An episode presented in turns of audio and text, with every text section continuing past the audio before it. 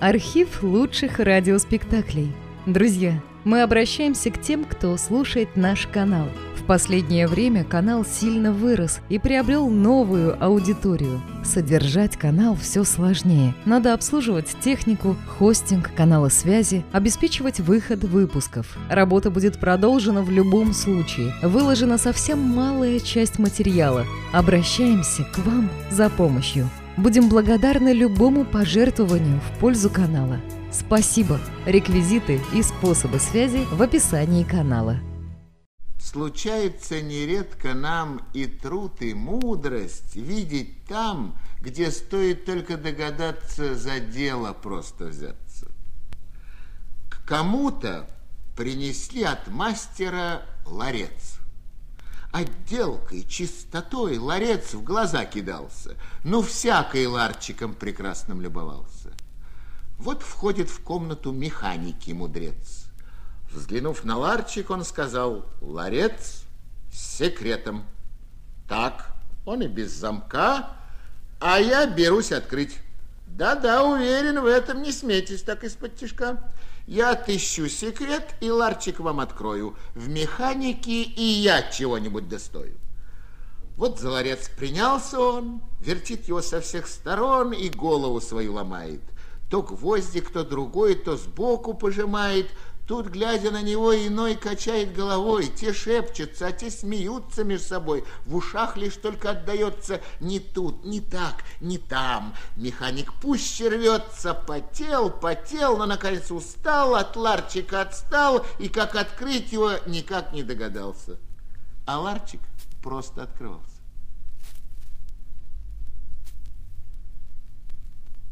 Счастлив, кто на череде трудится знаменитый. Ему и то уж силы придает, что подвигов его свидетель целый свет. Но сколь и тот почтен, кто в низости сокрытый, за все труды, за весь потерянный покой, ни славою, ни почестями не льстится, и мыслью оживлен одной, что к пользе общей он трудится. Увидя, как пчела хлопочет в круг цветка, сказал орел однажды ей с презрением: как ты, бедняжка, мне жалка со всей твоей работой и сумением. Во свулье тысячи все лето лепят сот. Да кто же после разберет и отличит твои работы? Я право не пойму охоты трудиться целый век. И что же иметь в виду? Безвестный умереть со всеми наряду. Какая разница между нами? Когда расширися шумящими крылами, ношуся я под облаками, то всюду рассеваю страх. Не смеют от земли пернатые подняться, не дремлют пастухи при тучных их стадах, ни лани быстрые не смеют на полях меня, завидя, показаться. Пчела ответствует: тебе хвала и честь, да продлит над тобой Зевес свои щедроты. А я, родясь труды для общей пользы несть, не отличать ищу свои работы, но утешаюсь тем, на наши смотря соты, что в них и моего хоть капля меду есть.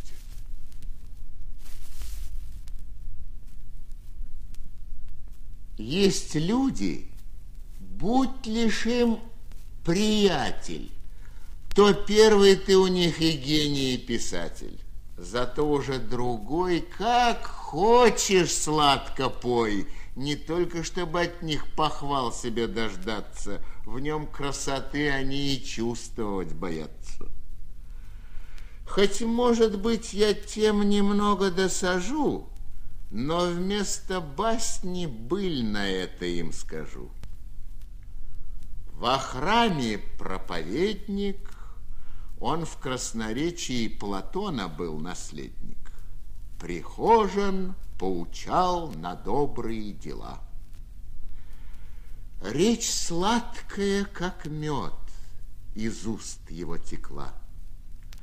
В ней правда чистая казалась без искусства, как цепью золотой возъемль к небесам все помыслы и чувства, сей обличала мир, исполненный тщетой. Душ пастырь кончил поучение, но всяк ему еще внимал, и до небес, восхищенный в сердечном умилении, не чувствовал своих текущих слез. Когда же с Божьего миря они вышли дому, какой приятный дар! И слушателей тут сказал один другому, какая сладость, жар!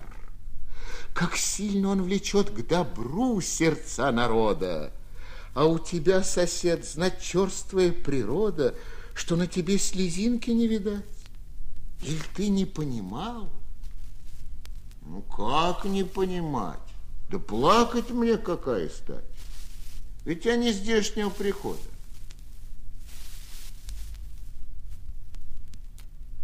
От жалоб на судей, на сильных и на богачей лев вышед из терпения, пустился сам свои осматривать владения. Он идет, а мужик, расклавший огонек, на уде рыб, и сжарить их собрался. Бедняжки прыгали от жару, кто как мог. Всяк, видя близкий свой конец, метался. На мужика разину узев: «Кто ты? Что делаешь?» — спросил сердито лев. «Всесильный царь, — сказал мужик, оторопев, — я старостою здесь над водяным народом, а это старшины, все жители воды. Мы собрались сюды поздравить здесь тебя с твоим приходом». «Ну, как они живут? Богат ли здешний край?» «Великий государь, здесь не житье, им рай. Богам о том мы только и молились, чтоб дни твои бесценные продлились». А рыбы, между тем, на сковородке бились. «Да чего же, — лев спросил, — скажи ты мне, они хвостами так и головами машут?»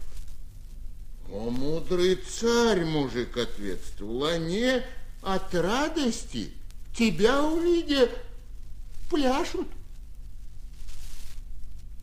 Тут старосту, лизнув лев милостиво в грудь, еще изволя раз на пляску и взглянуть, отправился в дальнейший путь.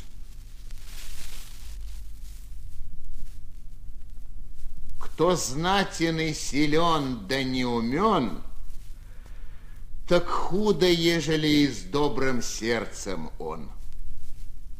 На воеводство был в лесу посажен слон. Хоть, кажется, слонов и умная порода, однако же в семье не без урода.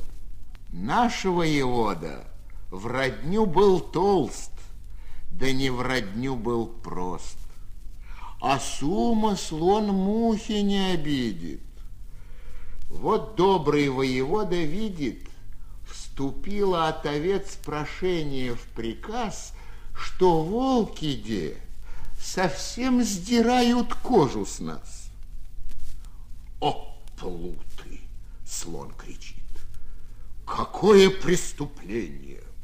Кто грабить дал вам позволение?»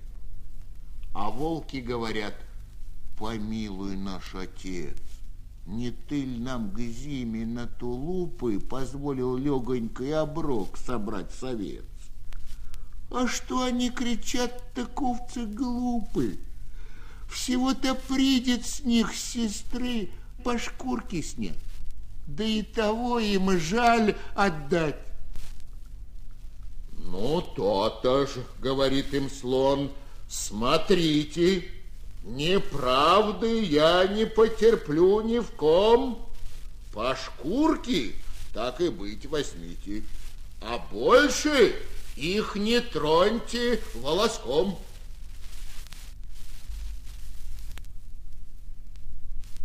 Что волки жадны, всякий знает. Волк, евший, никогда костей не разбирает. Зато на одного из них пришла беда. Он костью чуть не подавился.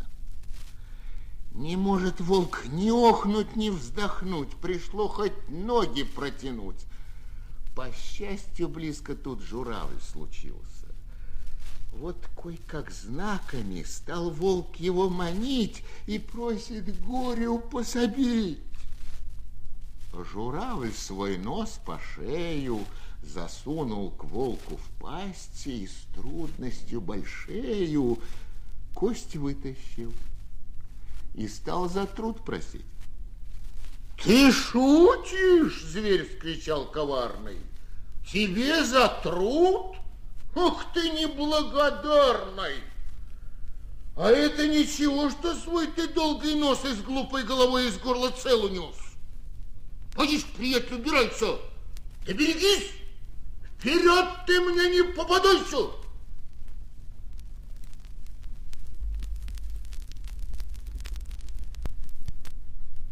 Дело под вечер зимой, и морозит знатный, по дороге столбовой едет парень молодой, ямщичок обратный. Не спешит, трусит слегка, лошади не слабы, да дорога не гладка, рытвины ухабы. Нагоняет ямщичок вожака с медведем. «Посади нас, паренек, веселей доедем!» «Что ты с Мишкой? Ничего, он у нас смиренный, лишний шкалик за него поднесу почтенный». «Ну, садитесь». Посадил бородач медведя, сел и сам и потрусил полегоньку Федя. Видит Трифон кабачок, приглашает Федю. «Подожди ты нас часок, — говорит медведю, — и пошли». Медведь смирен, видно, стар годами, только лапу лижет он, да звенит цепями. Час проходит, нет, ребят, то-то выпьют лихо, но привычные стоят лошаденки тихо. Свечерело, дрожь в конях, стужа злей на ночь. Заворочился в санях Михаил Иваныч, кони дернулись, тряслась тут беда большая, рявкнул Мишка. Понеслась тройка, как шальная. Колокольчик услыхал, выбежал Федюха, да напрасно не догнал, экая поруха. Быстро, бешено неслась тройка, и не диво, на ухабе всякий раз зверь рычал ретиво. Только стон кругом стоял, очищай дорогу, сам Топтыгин генерал едет на берлогу. Вздрогнет встречный мужичок, жутко станет бабе, как мохнатый седачок рявкнет на ухабе. А коням подавно страх, не передохнули, верст 15 на весьмах бедные отдули. Прямо к станции летит тройка удалая, проезжающий сидит головой мотая, ладит вывернуть кольцо. Вот и стала тройка. Сам смотритель на кольцо выбегает бойко, видит ноги в сапогах и медвежья шуба, не заметил в попыхах, что железом губа, не подумал, где ямщик от коней гуляет, видит барин материк, генерал смекает. Поспешил фуражку снять, здравия желаю, что угодно приказать, водки или чаю. Хочет барину помочь юркий старичишка, тут во всю медвежью мочь заревел наш Мишка, и смотритель отскочил. Господи помилуй, 40 лет я прослужил верой, правдой, силой. Много видел на тракту генералов строгих, нет ребра, зубов во рту не хватает многих. А такого не видал, Господи Иисусе, небывалый генерал, видно, в новом вкусе. Прибежали ямщики, подивились тоже, видят, дело не с руки, что-то тут негоже. Собрался честной народ, все село в тревоге. Генерал в санях ревет, как медведь в берлоге. Трус бежит, а кто смелее, те потехи ради жмутся около саней, а смотритель сзади струсил, издали кричит: «В избу не хотите ли?» Мишка вновь как зарычит, убежал смотритель. Оробел и убежал, и со всей свитой. 2 часа в санях лежал генерал сердитый. Прибежали той порой ямщик и вожатый, вразумил народ честной Трифон бородатый, и Топтыгина прогнал из саней дубиной. А смотритель обругал ямщика скотиной.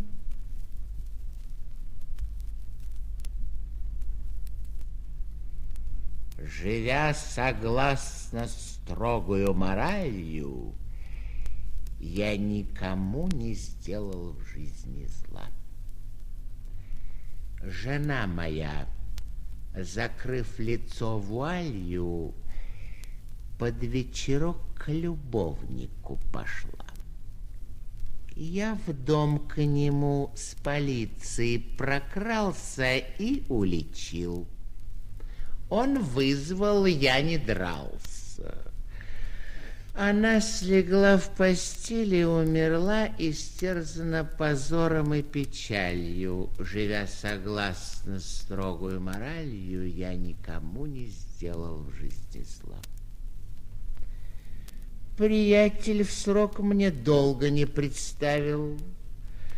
Я, намекнув по-дружески ему, закону рассудить нас предоставил, закон приговорил его в тюрьму. В ней умер он, не заплатив алтына, но я не злюсь, хоть злиться есть причина. Я долг ему простил того ж числа, почтив его слезами и печалью. Живя согласно строгой моралью, я никому не сделал в жизни зла. Крестьянина я отдал в повара. Он удался, хороший повар счастья, но часто отлучался со двора, и званию неприличное пристрастие имел, любил читать и рассуждать.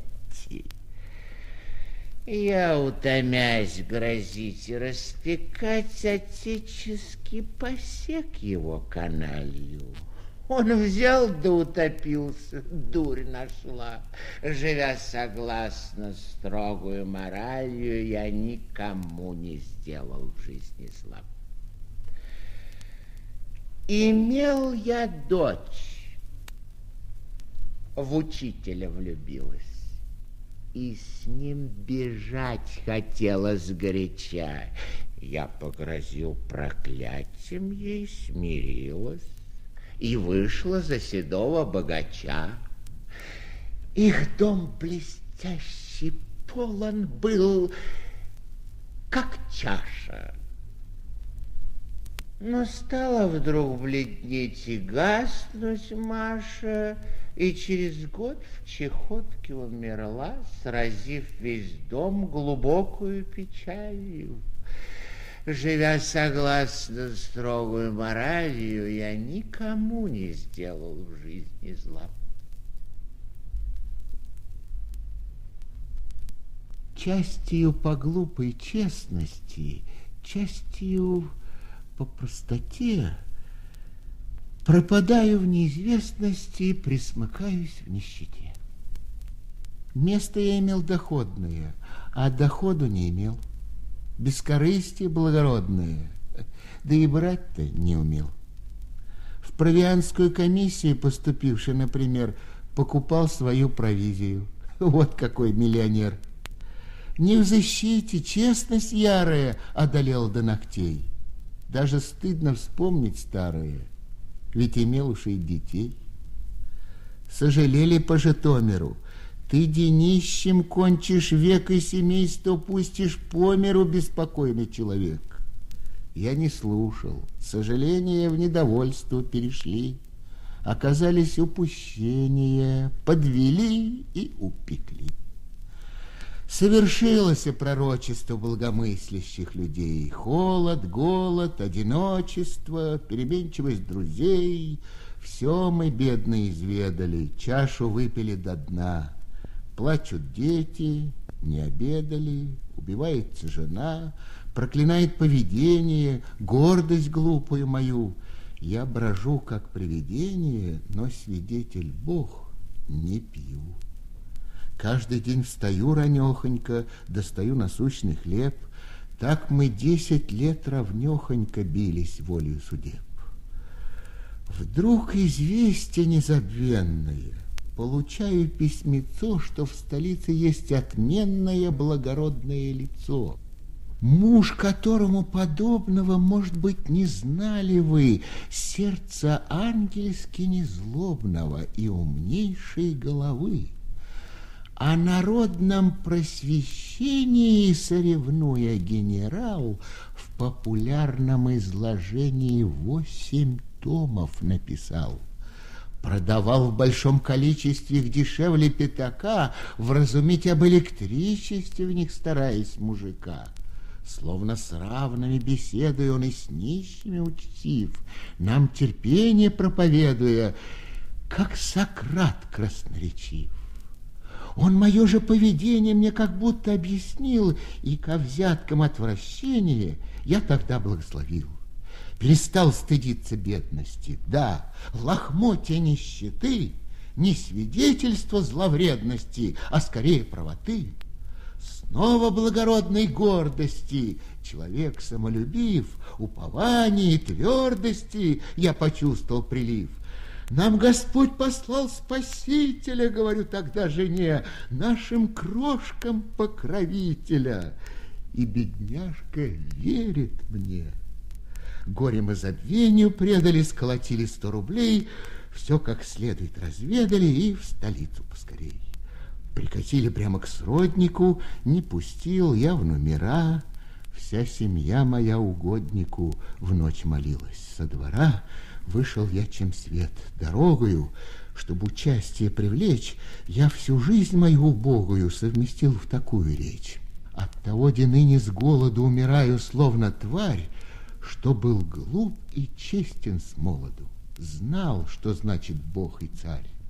Не скажу по справедливости, невелик я генерал, по ребяческой стыдливости даже справого не брал. И погиб. Я горе мыкаю, я работаю за двух, но не чаркой вашей книгою подкрепляю слабый дух. Защитите.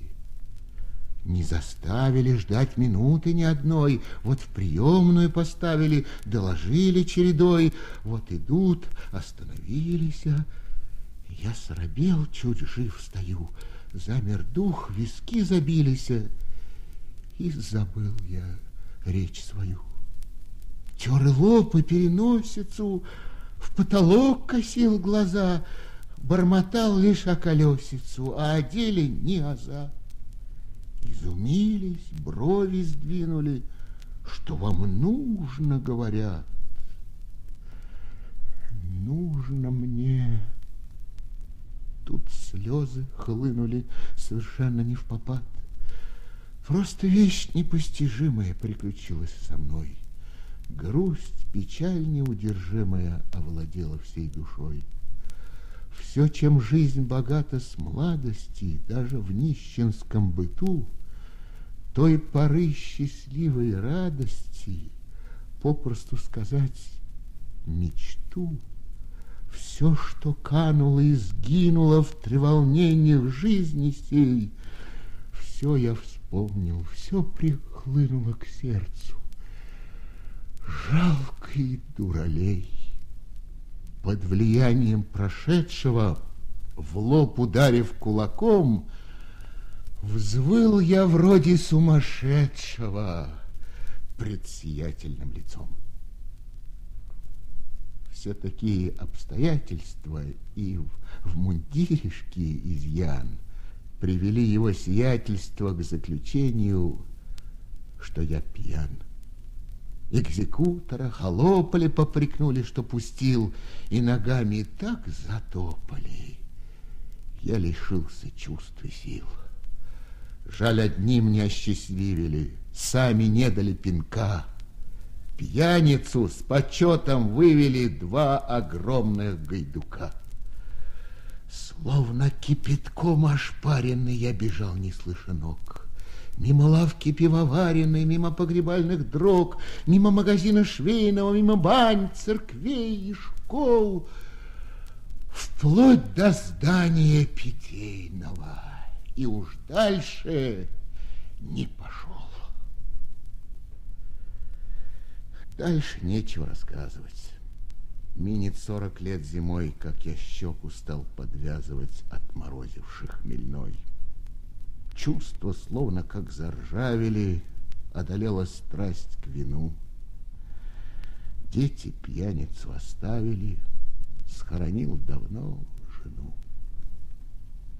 При отшествии к родителям, хоть кратка была весь век, попрекнула покровителям. Точно странный человек. Верст на 1000 в окружности повестят свой добрый нрав, а осудят по наружности. Неказист, так и не прав. Пишут, как бы свет весь заново к общей пользе изменить. А голодного от пьяного не умеют отличить.